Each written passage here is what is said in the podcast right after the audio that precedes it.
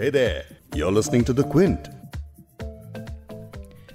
Yes bank के ग्राहकों पर आफत आ पड़ी है। रिजर्व बैंक ने पाँच मार्च को यस बैंक के बोर्ड को भंग कर दिया था और खाता धारकों पर कुछ बंदिशें लगा दी थी। तीन अप्रैल तक यस बैंक के खाता धारक सिर्फ पचास हजार रुपए ही निकाल पाएंगे। इमरजेंसी में कस्टमर्स को पाँच लाख रुपए तक निकालने की सुविधा दी गई है। रिजर्व बैंक ने यस बैंक के बोर्ड को सुपरसीड करके एक नया एडमिनिस्ट्रेटर भी नियुक्त किया है। रिजर्व बैंक के इस ऐलान के बाद से ही यस बैंक के ग्राहकों पर संकट का पहाड़ टूट पड़ा है। हालांकि रिजर्व बैंक के गवर्नर का कहना है कि वो एक महीने में यस बैंक को संकट से उबारने के लिए एक नया प्लान पेश करेंगे। इन सब में खाता धारकों के हितों का पूरा ध्यान रखा जाएगा।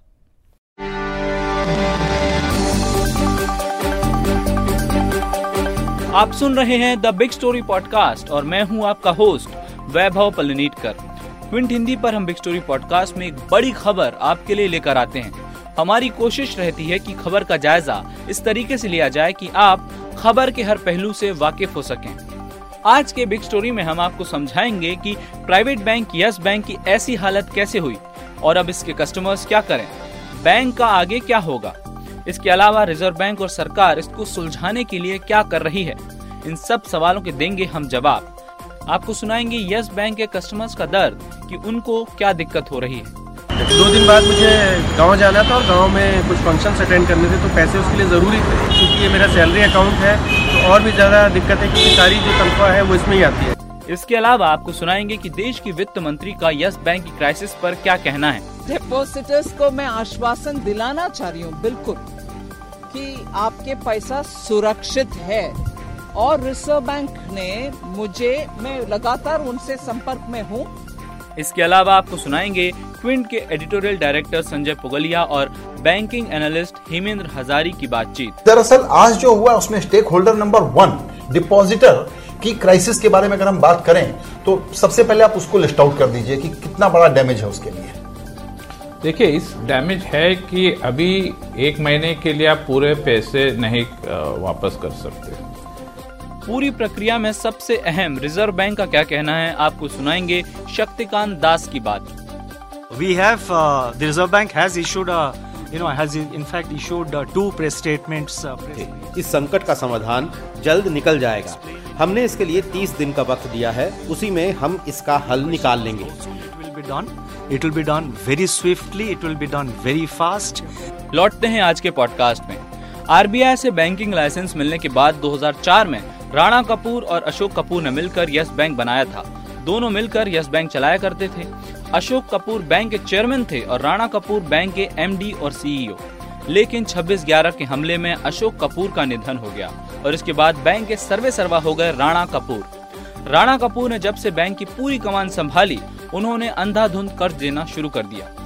जब सारे बैंक कर्जदारों को नो कहते थे, तब राणा कपूर का बैंक यस कहता था और कर्ज दे देता था। यस बैंक ने बड़े बड़े कर्ज दिए, वो भी बाजार में चल रहे ब्याज से ज्यादा रेट पर। शुरुआत में बैंक के कारोबार में गजब की तेजी देखने को मिली, लेकिन यही इस बैंक की खस्ता हाली का कारण भी बना। बैंक के कारोबार में जितनी तेजी से उछाल देखने को मिला, उससे भी ज्यादा तेजी से बैंक के बुरे दिन आ गए। बैंक का हर तरह के कर्ज को यस कहने की प्रवृत्ति उसके लिए भारी पड़ी। यस बैंक ने जिन कंपनियों को लोन दिया, उनमें से कई कंपनियां बैड लोन में चली गईं, या तो कंपनियां बंद हो गईं या फिर उनका कर्ज एनपीए में बदल गया। बैंक की गवर्निंग बॉडी की गलती, सरकार की अनदेखी, लेकिन अब दिक्कत हो रही है आम कस्टमर्स को। अब आपको सुनाते हैं कि यस बैंक के कस्टमर्स को क्या दिक्कत हो रही है। जब ये पता चला कि पैसे हम नहीं निकाल सकते हैं और आरबीआई की तरफ से जो रोक लगा दी गई है, उसके बाद से हमने, क्योंकि मेरा मोबाइल बैंकिंग था, मैंने ट्राई किया कि वहाँ से कुछ फंड्स ट्रांसफ़र हो जाए। वो ट्रांसफ़र नहीं हो पाए। एटीएम गया, एटीएम में पैसे नहीं थे। आज यहाँ पर आया और देखा कि यहाँ से निकालने की कोशिश की तो यहाँ भी एटीएम बंद था। फिर पता चला कि आप विड्रॉल स्लिप से पैसे निकाल सकते हैं पचास हज़ार तक। तो मेरे अकाउंट में जो पैसे थे उसमें से मैंने कुछ पैसे रख करके बाकी पैसे फ़िलहाल निकाल लिए। अब ये बताया जा रहा है कि तीन मार्च तक आप पचास हज़ार से ज़्यादा पैसे नहीं निकाल सकते। दो दिन बाद मुझे गाँव जाना था और गाँव में कुछ फंक्शंस अटेंड करने थे, तो पैसे उसके लिए ज़रूरी थे। क्योंकि ये मेरा सैलरी अकाउंट है तो और भी ज़्यादा दिक्कत है कि सारी जो तनख्वाह है वो इसमें ही आती है। बैंक में पूछा गया कि क्या स्टेटस क्या है, तो बोलता है तीन मा, तीन मार्च तक only cash withdrawal is allowed and तीन तीन अप्रैल तक बस, बाकी कुछ क्लियर नहीं कर रहा है। No clearing, no transfer and internet banking वो सब भी बंद कर दिया है। ये बहुत बुरा कर रहा है, मीन्स किसी के साथ बहुत हेल्प ये हम लोग का इन्वेस्टर का पूरा पैसा अंदर अटक जा रहा है। आपका किस तरह का बिजनेस और आपको क्या रोल? हमारा सेविंग अकाउंट है, सेविंग अकाउंट है और पैसा पड़ा हुआ है। अभी डॉटर का शादी वगैरह है, सबका प्रॉब्लम हो रहा है। लेकिन ये आ, क्या बोलते हैं, आपको ये जानकारी कब मिली? क्या आपकी कल रात को सवा नौ बजे जानकारी मिली। पहला तो हम लोग को लगा कि फेक न्यूज़ है करके, बाद में सब आर बी एल से धीरे धीरे न्यूज़ वगैरह मालूम पड़ा। भरोसा करके रखते तो अभी वही मालूम नहीं पड़ा है कि किसके ऊपर भरोसा करना है, कौन सी बैंक पर रखना है, क्या करना है। और गवर्नमेंट बैंक में कौन से भी बैंक में जाते हैं तो वहाँ पे कॉपरेटिव बराबर ये नहीं मिल रहा है। कौन से भी बैंक में शेड्यूल बैंक में जाएगा तो वहाँ पे बराबर ये नहीं मिल रहा है। तो ये सब बैंक में इसके लिए जाते हैं कि अपना ये मिल पूरा ये कर सकते हैं, लेकिन ये सब बैंक ऐसे ही उठ रही है तो बहुत प्रॉब्लम हो रही है। जब यस बैंक पर आर बी आई को डाउट हुआ तो रिजर्व बैंक ने पहले रेगुलेटरी सख्ती दिखाई। इसके तहत रिजर्व बैंक ने सुनिश्चित किया कि बैंक एन पी ए को कम करके न दिखाए। यस बैंक का एन पी ए उम्मीद से काफी ज्यादा निकला और राणा कपूर के कामकाज पर सवाल उठने लगे। राणा कपूर को एम डी और सी ई ओ पद से हटा दिया गया और इसके बाद यस बैंक के शेयरों में भी कमजोरी दिखने लगी। बैंक में कॉर्पोरेट गवर्नेंस के भी इशू दिखे। इसके बाद राणा कपूर यस बैंक में अपनी हिस्सेदारी घटाते चले गए और उन्होंने पूरी हिस्सेदारी बेच दी। इसके बाद रवनीत गिल को यस बैंक का नया एम डी और सी ई ओ बनाया गया, लेकिन इसके बाद भी बैंक पूंजी जुटाने में नाकाम रहा और बैंक को कोई निवेशक नहीं मिल पाया। आर बी आई के एक्शन से ही यस बैंक के खाता धारक पैनिक मोड में चले गए हैं। सुनिए रिजर्व बैंक के गवर्नर यस बैंक के संकट पर क्या कह रहे हैं। It will be done very swiftly, it will be done very fast. thirty days which we have given is the outer limit and you will see, uh, you know, you will see very swift uh, uh, action. आपको reserve bank से जल्द ही action देखने को मिलेगा। हम जल्द ही bank को revive करने की स्कीम सामने रखेंगे। हम खाता धारकों के हितों का पूरा ख्याल रखेंगे। हमने पहले बैंक के बोर्ड को दिक्कत सुलझाने के लिए कहा, लेकिन पिछले कई महीनों से वो ये काम नहीं कर पा रहा था। स्टेप्स और whatever efforts they need to take. Reserve bank ने यस बैंक पर मोराटोरियम मतलब पाबंदियां लगा दी हैं। जब तक बैंक के लिए कोई रिवाइवल प्लान नहीं आता है तब तक ये पाबंदियां काम करेंगी। इस बैंक के खाता धारकों को कई दिक्कतों का सामना करना पड़ेगा। सरकार ने एस बी आई के chief financial officer Prashant Kumar को पूरे मामले में एडमिनिस्ट्रेटर नियुक्त किया है। उनकी जिम्मेदारी होगी कि यस बैंक के लोन्स की रीस्ट्रक्चरिंग करें। देश की वित्त मंत्री निर्मला सीतारमण ने बताया कि सरकार यस बैंक के संकट से निपटने के लिए क्या कर रही है। सुनिए उनकी बात। डिपॉजिटर्स को मैं आश्वासन दिलाना चाह रही हूँ बिल्कुल कि आपके पैसा सुरक्षित है और रिजर्व बैंक ने मुझे, मैं लगातार उनसे संपर्क में हूँ और रिजर्व बैंक में रिजर्व बैंक गवर्नर ही मुझे आश्वासन दिलाया कि जल्द से जल्द इसका अच्छा सा रेसोल्यूशन हो जाएगा, कोई नुकसान किसी डिपॉजिटर को नहीं होगा।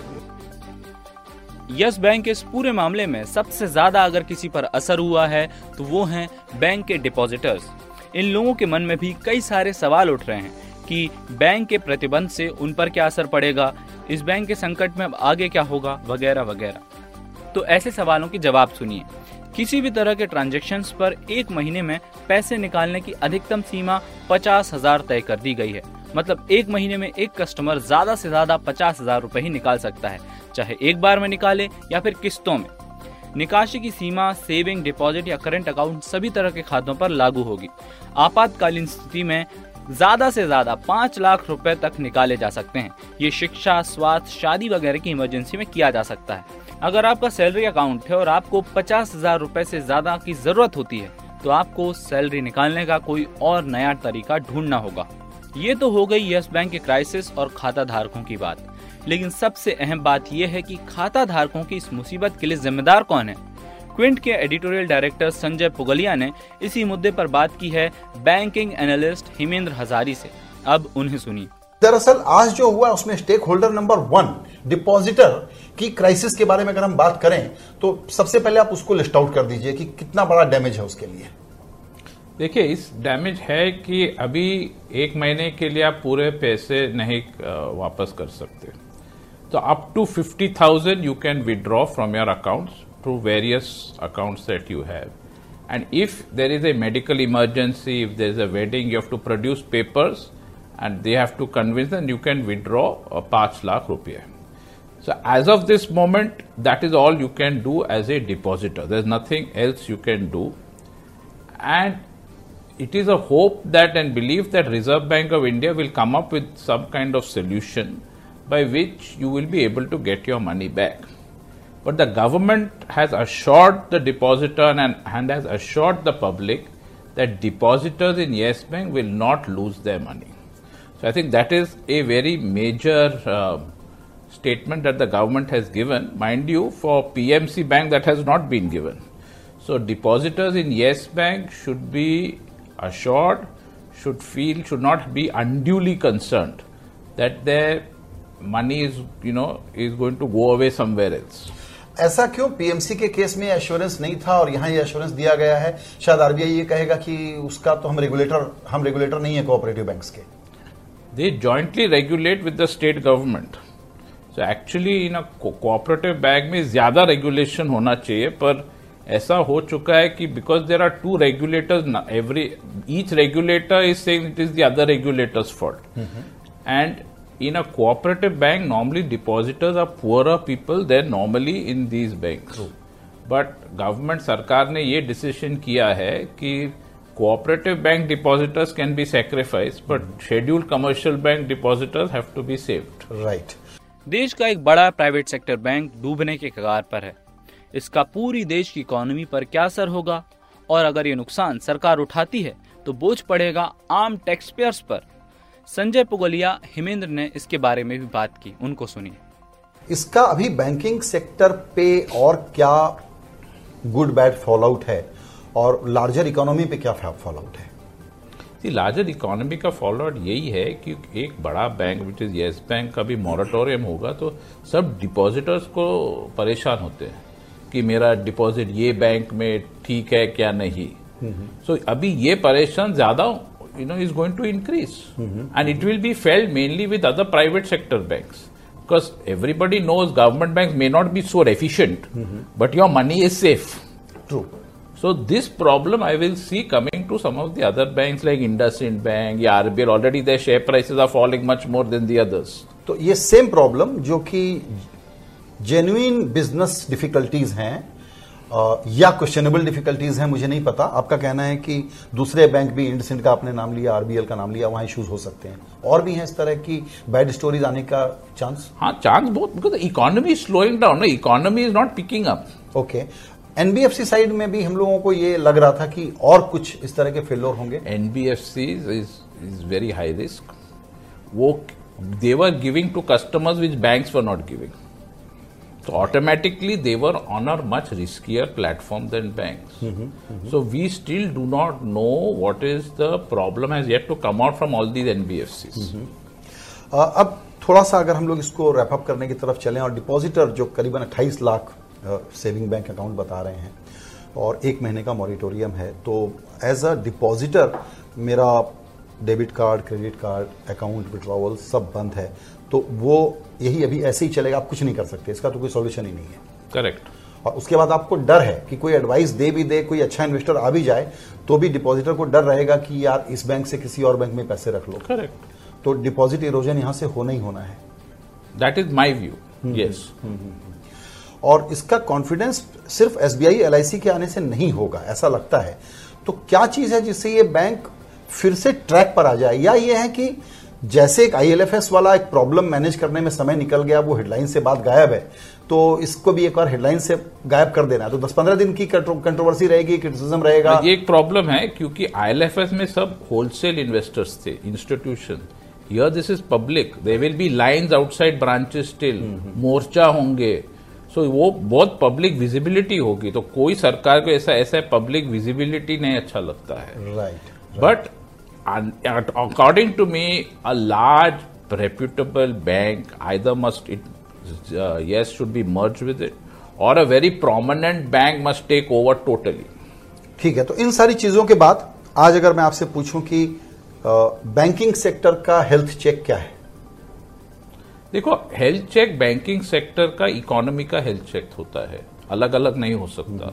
When the economy is not doing well, the banking sector also has, it cannot be better than what the economy Correct. is. Plus telecom sector problem एक अलग है, तो यही प्रॉब्लम है, problem is is getting worse it appears. और उसमें PSU bank का health check, PSU bank का हेल्थ चेक भी अच्छा नहीं है क्योंकि PSU bank also has a developmental role, that is why सरकारी ओनरशिप होती है। तो in that response, but so far no P S U bank has failed. It has always been bailed out by government. So I don't see any problem with Sarkari banks. Mm-hmm. uh, all this crisis, are they enough to nudge the government to really come up with some real salvage plan, revival plan? Or now with global uh, turmoil plus coronavirus slowdown, we have got nicer excuses to say कि ऐसे ही चलेगा अभी. We are monitoring, constantly monitoring, but we can't do anything. Government imposed demonetization, devastated rural India, devastated small scale where employment very intensive. Did government do any remedy after that? Kuch nahi kiya. G S T government implemented, again there was no great urgency. They only did what decided. Again havoc create kiya. Have they tried to rectify that majorly? No. तो ये government का, this what appears to me, they do damage when they shouldn't have been doing anything, और जब वो damage आता है they pretend वो कहिए सब ठीक है। तो आपने सुना कि कैसे यस बैंक की जो समस्या है वो काफी हद तक सिस्टम का फेलियर दिखाती है। मोदी सरकार अपने पहले टर्म में ही कहती थी कि वो यूपीए सरकार की गलतियों को भुगत रही है, लेकिन हमने देखा कि पिछले सालों में इकोनॉमी पर जीएसटी और नोटबंदी का बुरा असर हुआ, उसके बाद पीएनबी बैंक में घोटाले उजागर हुए, आईएलएफएस का केस हो या फिर महाराष्ट्र के पीएमसी बैंक का, सरकार का भी ऐसा ही लचर रवैया देखने को मिला है। कुल मिलाकर देखें तो यस बैंक के पास अब दो ही ऑप्शन बचे हैं, या तो इसके लिए कोई इन्वेस्टर आगे आए और निवेश करे, या फिर इसका किसी और बैंक के साथ मर्जर कर दिया जाए, लेकिन मर्जर होने की संभावना काफी कम लगती है।